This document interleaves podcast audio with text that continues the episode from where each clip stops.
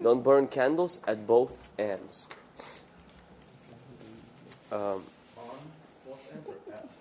ask Oksana. Oksana, is it on or at or a?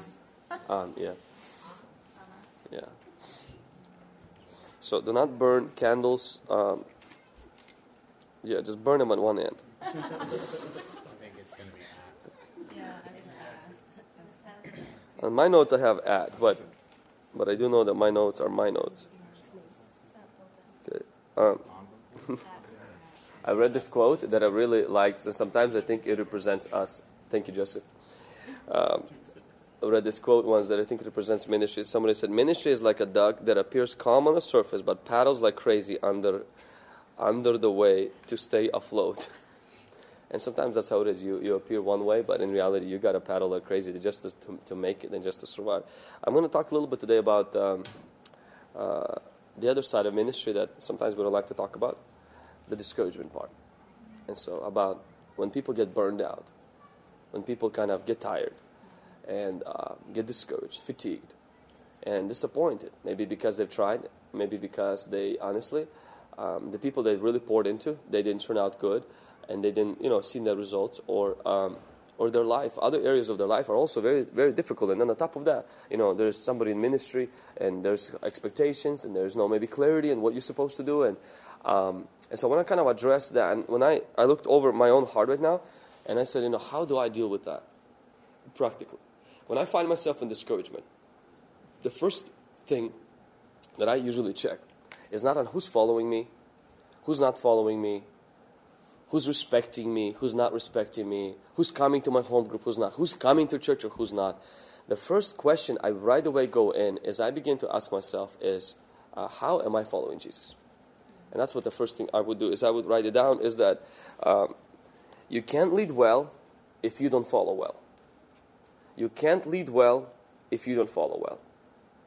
When discouragement settles in, when disappointment, when you begin to kind of get tired, you right away begin to ask, How am I following Jesus?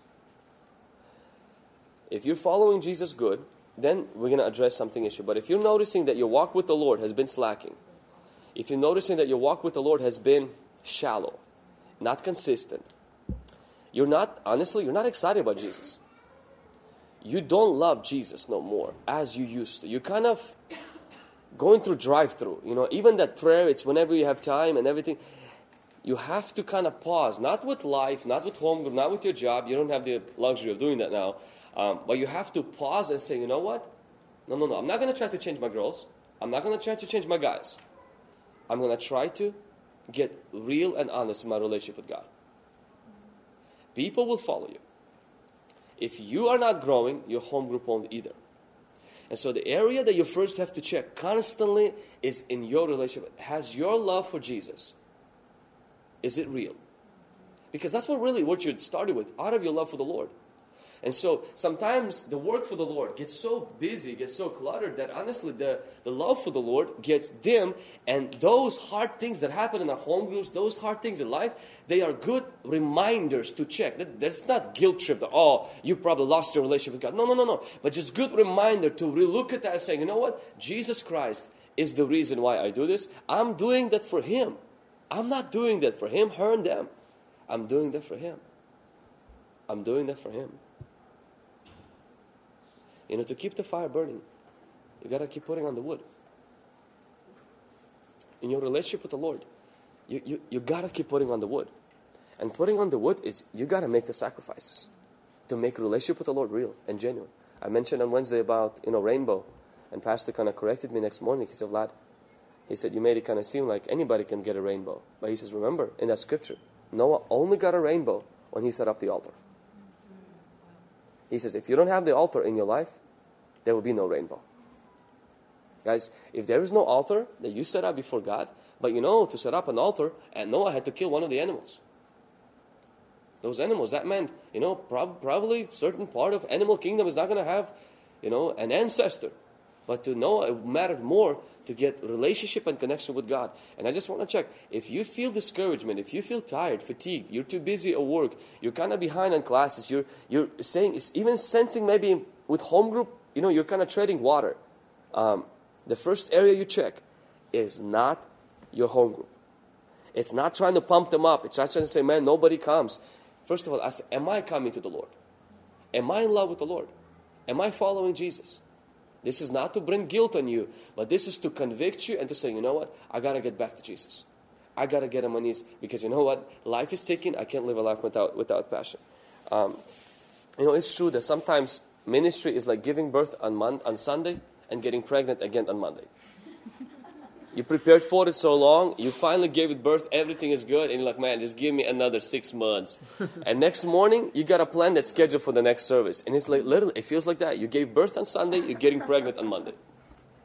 And then, you know, for sometimes same thing for me. Like uh, last weekend, you know, we were in Seattle, and, you know, and this Sunday, I'm going to be in Grandview, and on Sunday evening in Grandview. And, you know, next weekend there, and then weekend after that. And I'm like, I mean, when is this going to stop? And to me, like, I don't look at that no more. I start looking, it's like, no, for me, what matters is my genuine, am I genuine in my relationship? How's my relationship with Jesus Christ? Because then everything else is, yeah, I can catch up asleep. Yeah, all of that stuff is secondary. My relationship with God is why I do that. If it wouldn't be for God, I wouldn't even have the passion to do that. Because I found Jesus, and many times before school, at this right here, I would really get soaked with God's presence. And there, God called me. It's out of my love for the Lord that I started to do what I do. And I, if I forget the love for the Lord, I lose the fuel to do it. And I'm to start doing out of religion. And we all went to religious churches. And that's exactly how our church is to be. That's exactly how you guys are to be. All of us to be. So for me, I always have to check, first of all, how is my relationship with the Lord? Am I, am I genuinely loving Him? If tomorrow everything stops, you know, for me, nothing was stop. Because it was all about Jesus. It wasn't about 200 people or 50 home groups. It wasn't about cars or money. It was about Jesus 15 years ago. It wasn't even about my wife. It was about Jesus way before that, and it's going to be about Jesus way after that. So we always have to check that first, constantly. For most of you, 70% of your discouragement is going to be dealt with right away. You get back on your face before God. Sometimes, literally, you got to lay posture and say, God, you're all that I need. And by the way, you will begin to feel more energized. Your girls will begin to pick up. You, your, your guys, or people just will begin to be more serious about God as you get serious about God as well. Um, secondly, God rewards us for the work we do, not the harvest we reap. God rewards us for the work we do, not the harvest we reap. Or you can put not for results. Every time you see in heaven where we stand before God, the Lord tells us we will be judged on our works. You will not find in the scripture a verse where you will be judged in heaven and your results. And your results. Some of the people in the history who served the Lord in most crucial moments, they never had big churches. Some of them lived in jail. Some of them never had anything great in their life, anything where they had to do with ministry. And in heaven, they will get a crown. John the Baptist, toward the end of his life, lost all of his ministry, lost his life, and then got beheaded. Yet Jesus said, Heaven doesn't see John the Baptist as a failure. Heaven sees John the Baptist as the greatest prophet ever born out of a woman. Heaven does not reward us on our works, and on our results. It rewards us on our works. Always have to remind yourself, Bible says that you will be rewarded for your works. So check your works. Don't just, you know, sometimes we look at the results and we're like, man, I wish I could have had more in this. I wish I could have had that. Heaven will not reward you on that. God will reward all of us based on the work that we do. Even if sometimes the results, we don't see it right away. So always kind of remind yourself of that. Um, third thing, learn to leave Saul so you can cleave to David. Learn to leave Saul so you can cleave to David. Saul, King Saul. I'm going to explain right now just, just the background story. This is, is a lifesaver. Learn to leave Saul so you can cleave to David. Do not put too much hope into one person. You always put hope in God and you always put love for people. When you begin to take that one person that you've been really working for, really praying for, and you begin to pull all of your all of your cards in that one person, and they will fail. And trust me, sometimes God has to allow that to teach you something. Samuel had the same thing. Samuel anointed the first, uh, first king. You know, he kind of started the whole kingship thing. The first king, he was there mentoring him, guiding him. And then out of nowhere, Saul goes haywire. Saul goes bad, bad, bad, bad, really, really bad. And what Samuel does, what every group leader does, groans. Samuel wept. Samuel was depressed. Samuel wasn't moving on. Samuel, I, I think, probably stuck in the house and just like, man, disappointed, failure, because I got that king. If I don't know he's going to be, how, how, how good of a prophet I am if I couldn't see that this guy is a mess. And God comes to Samuel and he doesn't say, Samuel, you, you're a loser. He says, Samuel, stop weeping. He said, fill your horn with oil. Go to Bethlehem. I found another king. And you know what? David turned out to be the king everybody keeps talking about today. Guys, if you found a Saul, put him into God's hands. Maybe he doesn't want to talk to you. Maybe he doesn't want to come to home group. You know, one day came when Saul had to use a witch to talk to Samuel. He was so desperate to get to Samuel. Those people you put into God's hands, you see, there's no improvement whatsoever. I'm not saying to give up. I'm just saying to give them into God's hands and to say, Lord, I'm going to continue to look for souls. I'm going to continue to, you will see something. God will lead you. God will restore your passion, your vision, and souls will be drawn to you. Because if you hold on to them, trying to squeeze that living life out of them, and you see they have no interest whatsoever. We all, I think almost half of the home groups here, have a soul. I'm not going to name them here now because they're all on your mind right now. That person. yeah. But be careful. Don't, don't rush quickly into calling somebody a soul until you first examine your heart that you're not the one yourself. you know? so after you examine your heart only then you take that time and you say lord i give them into your hands like i did with those guys you know um, i'll be frank honest with you um, you know brian molina was released to be a home group leader i never allowed him to be taking a picture because i didn't feel very confident about that but just just released he met i think once or twice but i knew that commitment if he couldn't come to friday nights because you know this and that and i knew that problem was not with friday nights the problem was always with commitment and stuff. So, because t- tomorrow he couldn't make it to home group. The day after, he, now he couldn't make it even to Wednesday service. The problem was never with Friday nights. The problem was always with the commitment. And same thing even with you know the uh, little, little, girl Oksana or or even with Courtney and everything. And I told I told Lana uh, because some of the girls here, I told her I'm like Alana, if you don't give them up, they will take you down with them. You won't see the future. Number one, and number two is that they won't turn around because they don't need the leader who's depressed. And so I'm like, you put them into the Lord's hands. And you go on, fill your horn with oil. God's going to give you new souls.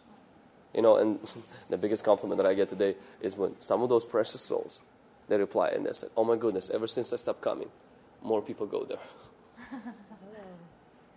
so they're like, you know, Armando texted me today. He's like, I watched Wednesday service. He said, the whole place is packed. I can't believe it.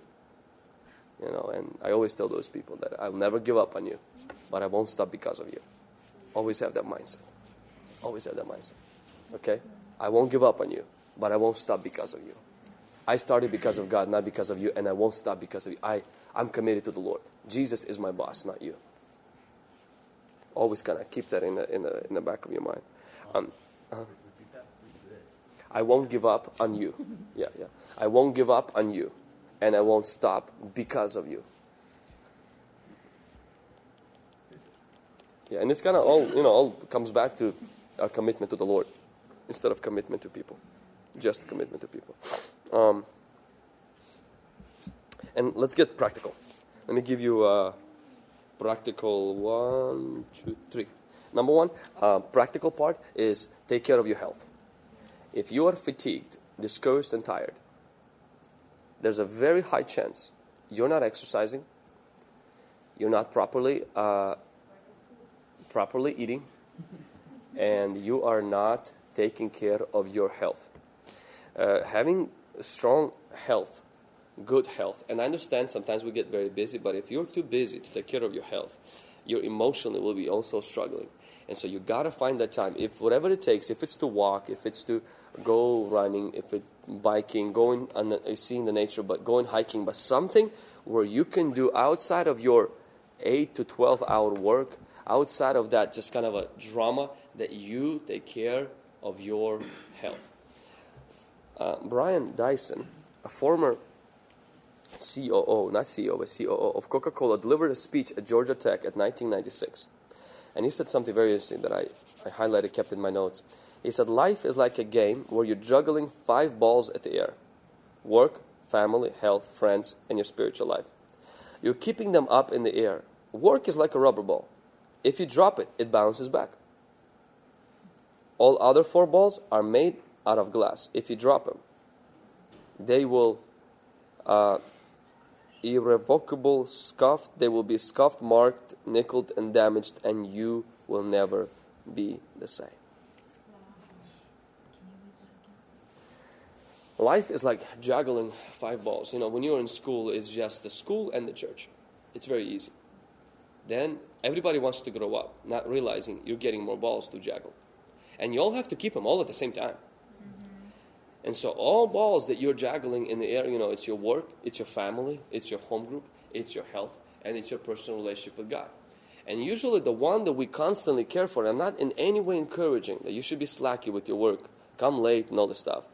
But the obsession and the, the care that we give, and now we got another big ball that's out there called Netflix, and there's another one called social media, you know, and that one definitely needs to be juggled all the time because we're going to miss out on what the Lord is saying in these last days if we don't see the latest cat videos and stuff. So, and all, the, the, the ball of the ball of work, it's a rubber ball. It means it's it goes on the ground and it will bounce back up. The rest of the balls, they're made of glass. If they fall, they break, and you're going to suffer. When it comes to fitness, You have to start small, but start now. I want us to create a culture not of skinniness, not of obesity, not of buffness, but a culture that honors health as much as healing. And to do that, we have to honor fitness. Pick something you enjoy, exercise with friends, and make it everyday activity. Uh, make it an everyday thing. It will restore your energy. It will rebuild your self esteem. It will encourage you. It will make you stronger. It's a great stress reliever. And it's a great opportunity also to catch up with podcasts and to catch up with things. Make that. Do not make excuses. I can't afford to. I can't do it. Even if it's a small thing with the family. It doesn't have to be in the gym. It doesn't have to be, you know, with your running shoes. But some kind of activity that keeps your heart pumping and keeps the thing. Same thing when it comes to food. If you are drinking, you know, soda. If you're constantly eating junk food if you're constantly eating that, you are cre- you are creating or coffee. You are constantly allowing things in your body which will destroy you. And the average American person takes 3,700 calories a day. When you are recommended only 2,000 and 2,400 for a guy and 1,700 for a girl. No. Most people, most people, our problem, we in this country die not because of lack of food, we die of obesity. There's more deaths here than there out of starvation. In here, all of our deaths are because we eat too much. The whole idea that if I eat less, I'm going to die. No, you will actually live. so we all have to be very careful. And that's one thing I started to monitor. Actually, I got this watch that monitors my calories how much I burn by walking, and so it, it, monitors my, my steps. So how many steps each day I take, and, and all this stuff. It kind of reminds me for every hour that I have to walk for a little bit. So if I didn't, it beeps that I need to walk. And so I'm like, man, stop controlling me, my life and stuff. So and I started to kind of even with the whole coffee thing. I, uh, you know, it's a sacrifice. Coffee is such a sacrifice for me. It's a living sacrifice. I lay it on the altar it comes down from the altar. I have to put it back on the altar. It climbs from the altar. And so, uh, and some of you know my uh, coffee addiction. And so I got convicted yesterday at Costco.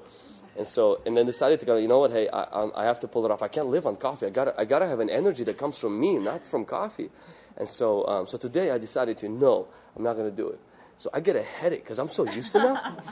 so I'm like, man, my headache. And then out of nowhere, Larissa offers to buy me a cup of coffee. That's like a devil himself came in the form of us. it's like just when I decided to have that decision, you know, and and I was like, no, Larissa, thank you. Oh, you know, yeah, I was I suffered. No, t- tomorrow, no, we're gonna have tomorrow. Just, just Saturday. just Saturday and Sunday. Just Saturday and Sunday for now, but not Monday through Friday. So please don't tempt me. I know some guys bring me coffee before for morning prayer, and no more and stuff. And then I was so bummed out that I didn't win a Starbucks uh, for a lifetime. And then I thought about it. I'm like, man, that would have been a curse, not a blessing. so, because I saw what, what I was drinking, I saw what it contains and all kinds of different fats. And not the calories, but the other stuff. I'm like, who's my? I don't want cholesterol. I don't want that, that problem. I don't want diabetes. I don't want this, you know. So, and uh, so take care of your health. Um, the second tip is that you have to rest well. The second tip is you have to rest well. Rest well. Rest, rest well. Now, I understand that we have people here who work a lot, and we all have to be working hard. The more successful you are, the, the more work you're going to have. Uh, the less work you have, it's because, I'm going to just say it straight out there, it's because you're just not successful yet. The moment you get more successful, your work always increases, not decreases. That's just part of life. Um, family, children, you just get more busy, not less. If you're waiting to be less busy, that's not going to happen. Um, and for those of you who are hoping that we cancel every service except Sunday, our goal is not to. each service is like a log in the fire. Your goal is not to empty the fireplace of logs. Your goal is to create fire. Whatever it takes to create. And most people are more interested in keeping their schedule clean instead of keeping their life fulfilled. Always remember that. If you're a hungry pleader and you're waiting for, I just want to have every night free. Well, you had that when you were in the world. What did you do with it? Not much. You don't aim to have a lot of free time. Aim to have a lot of fulfilled life, which makes what you do enjoyable. That's what really aim. And if you don't enjoy it, see how you can change things. But you need to enjoy things. If you say, I need to take a break from hunger because it's taking, it's sucking life out of my, my life. No, no, no, no, no. Find a way to, so it could bring life into your life instead of taking life away from you. Amen? You know, actually, in the Bible, very interesting, that God started each day in the evening, not in the morning. Every day, from Genesis, when God started the creation, days began not in the morning, in the evening. That meant each day began with rest. Then when your day was started with rest first, and then the activity came in. That means that you start your day, we start your day you know, in the morning with coffee. No. Actually, God started a day with rest. Your day starts at 10 p.m. Unfortunately, for most of us, we don't start it at 10 p.m. We do a lot of other things and stuff, and we don't do anything during the day. And then when the night comes, when God wants you to start your day to, to fill you with energy, we, we do we waste it as long as we can because we're a night owl and all, all, all other things and stuff. And then we, we destroy our health, we destroy our emotions, we affect every area of our life, and then we blame everything on ministry. Your day doesn't start when you get up. It starts when you go to sleep. Rest should begin your day, not coffee. Now, this, and not in any way am I encouraging 11 hour sleeps or 10 hour sleeps or 9 hour sleeps or 8 hour sleeps. No, no, no, no, no, no, no. Don't, don't get me wrong. I'm not encouraging you to sleep a lot. I'm encouraging because you can sleep a lot and not rest. Rest and sleep are not the same thing. Learn to take short naps. Learn to do things that refuel your energy. And remove as much suckers as possible that drain your batteries completely. And the last thing, which I think is how helps to be rest, restful, is to prioritize your schedule. Prioritize your schedule. Prioritize your schedule. All of us have heard the quotes if you fail to plan, you plan to fail. Um, we've always heard, you know, either you manage your time or your time will ma- master you. Um, I read the statistic that 85% of what you do, anyone else can do it.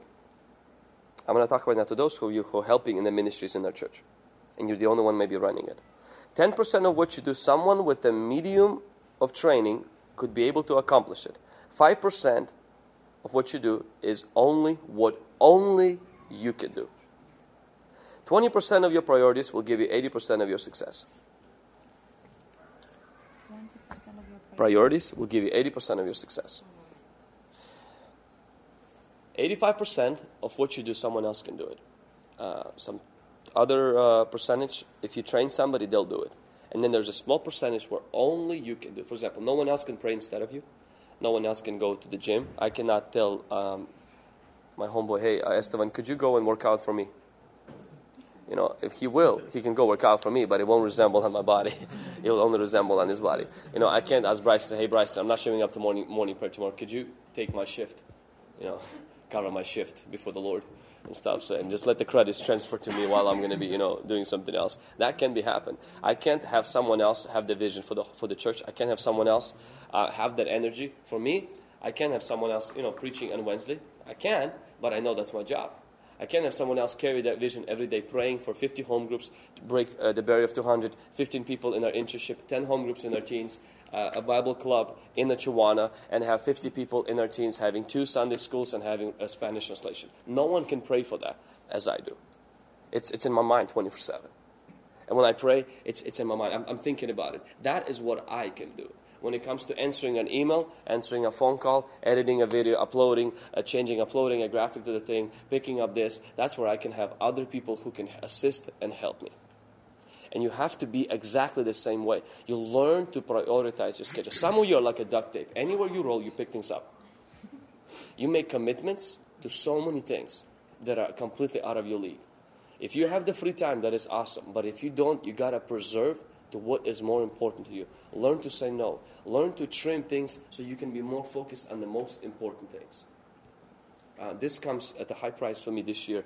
Uh, some of you know the years before how much I had to sacrifice of the things that I loved.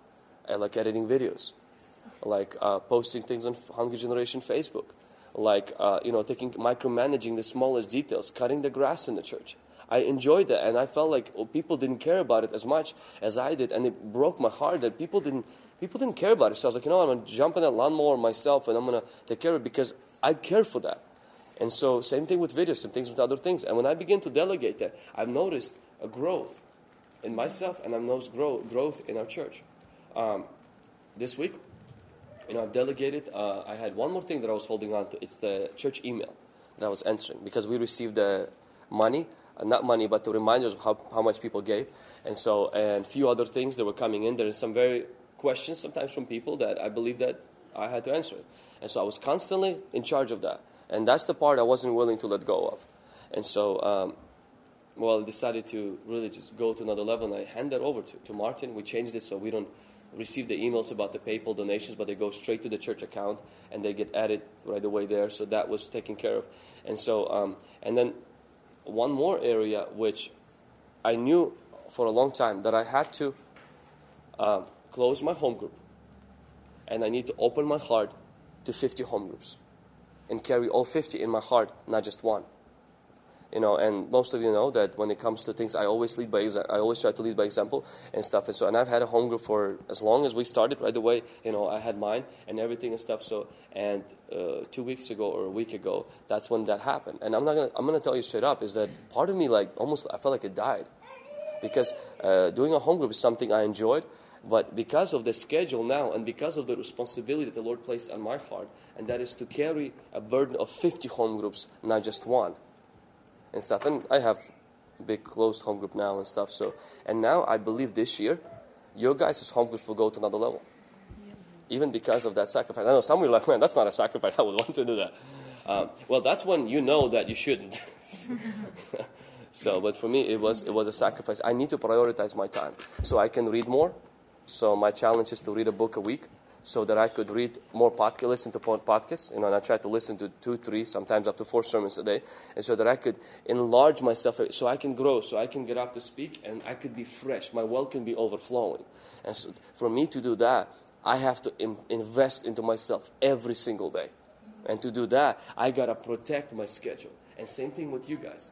The social media things, you know, the things have to be trimmed. The, the other things, they have to be trimmed. Why? So that you can focus on what really you're here for on this earth. Okay? So a lot of it, being tired, discouraged, a lot of it, guys, is, is time. A lot of it is our, the way we manage our time, the way we take care of our health, the way we get take care of our rest, and honestly, the way we take care of our relationship with God and our philosophy about results and work.